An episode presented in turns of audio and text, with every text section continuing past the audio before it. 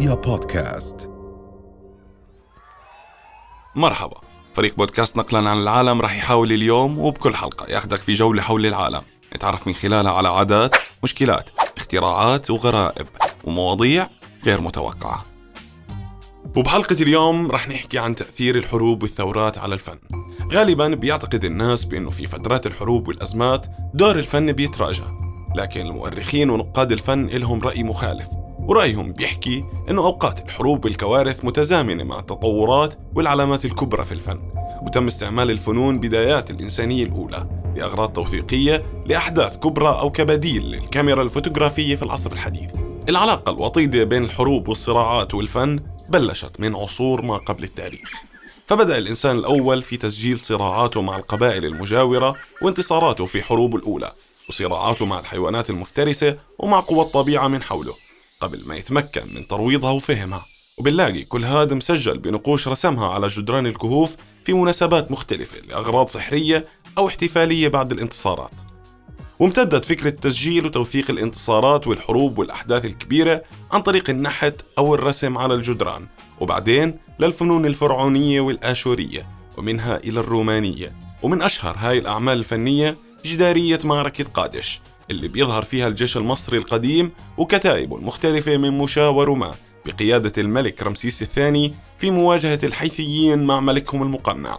وبتمثل اللوحة معركة قادش اللي بتعتبر أول معركة في التاريخ استخدم فيها العجلات الحربية.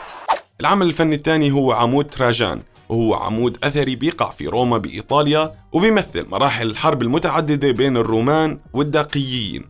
بالإضافة لتصويره لانتصارات الإمبراطور تراجان في نهاية المعركة. واستمرت العلاقة التوثيقية بين الفن والحروب والأحداث الكبرى في العصور اللاحقة. ومن أهم اللوحات اللي سجلت الحروب والمعارك التاريخية هي لوحة معركة سان رومانو للفنان الفلورنسي باولو أوتشيلو اللي بتمثل معركة سان رومانو عام 1450 اللي هزمت فيها قوات فلورنسا أعدائها في واحدة من المعارك العديدة بين الأحزاب الإيطالية. واللوحة الثانية هي لوحة معركة الإسكندر الأكبر للفنان الألماني ألبريخت ألتودورفر اللي بتمثل انتصار الإسكندر الأكبر على جيوش داريوس الثالث من بلاد فارس. وتم رسم اللوحة بطريقة غير معتادة لرسم لوحات المعارك اللي بتركز غالبا على المعركة فقط. لكن في هاي اللوحة بتظهر براعة ألتودورفر كرسام للمناظر الطبيعية في الأساس.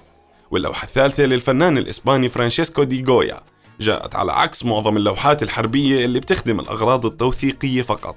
وكانت أكثر حداثة ومعاصرة وبتوضح وجهة نظر الفنان الشخصية في المعركة اللي حدثت عام 1808 لما حاول 21 ألف جندي إسباني حماية مدينتهم من غزو نابليون وتم إعدام أغلبهم رميا بالرصاص. ويمكن اعتبار لوحات جويا اللي صور خلالها الفظائع الدموية في الحرب بين إسبانيا وفرنسا تمهيد لفك الارتباط بين استعمال الفن كوسيلة توثيقية للحروب خاصة بعد الثورة الصناعية الكبرى وظهور التصوير الفوتوغرافي واستعماله كوسيلة أكثر سرعة وكفاءة في عملية التوثيق بشكل عام بالتزامن مع تحرر الفنان من القيود الدينية والسلطوية اللي كانت بتجبره على تسجيل وجهة نظرها في المعارك والحروب بدون تدخل منه. أما في القرن العشرين كانت الأحداث الأكثر تأثيرا على العالم هي الحرب العالمية الأولى والثانية. ولأول مرة من قرون بيصير الفنان مبدع مو مجرد أداة لنقل الأحداث. لهيك صار الفن وسيلة الفنان للاحتجاج على كل ما يحيطه من خراب وظهرت الحركة الدادائية كرد فعل من الفنانين على الحروب والدمار. وقامت الحركة الدادائية في جوهرها على التخريب والتشويه كأنه الفنان بثور عن طريق الفن على الواقع. وبدأت مجموعة جديدة من الفنانين بمهاجمة مفهوم الفن ذاته وقرروا إنه الفن هو اللي بيخاطب العقل ومو اللي بيخاطب العين فقط.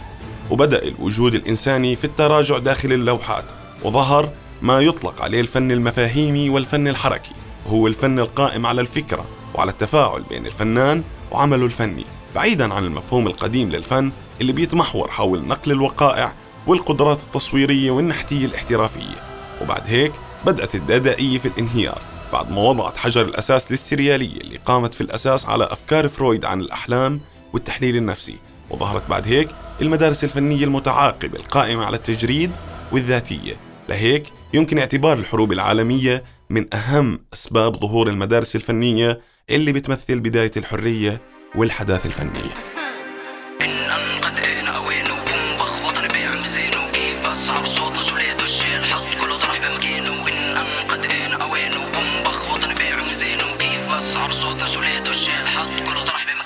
اهدى ما هو كل شي باين في المحنة. الله الله بيشهد مين إحنا. رجالة ضمن طرطش لك ضرب حرب الليلة